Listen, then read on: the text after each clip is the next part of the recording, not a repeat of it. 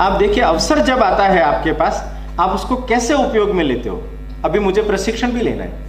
वो प्रशिक्षण लेने के लिए गए।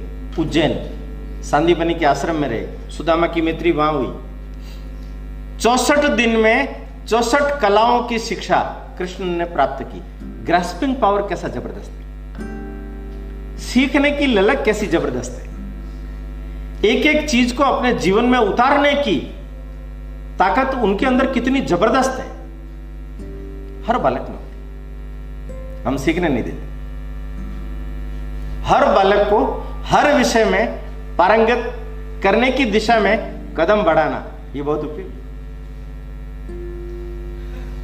वहाँ जब रहे, लगभग छह महीने, रवाना होने लगे तो गुरुदक्षिणा का समय आ गया तो संदीपनी और उनकी पत्नी की आँखों में सांसू आ गए। तो कृष्ण ने पूछा, क्या हुआ भैया?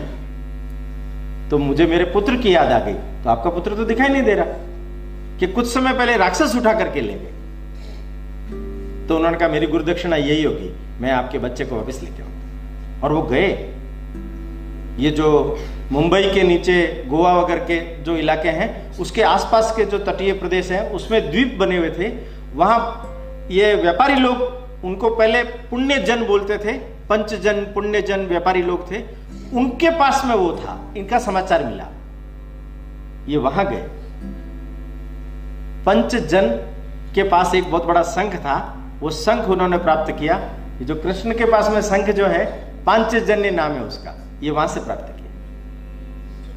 और उनका सांदीपनी का जो लड़का था, नाम था पुनर्दत्त। उसको उन्होंने लिया साथ में, उनको परास्त किया। और लेकर के वापस आए गुरु दक्षिणापुरी की।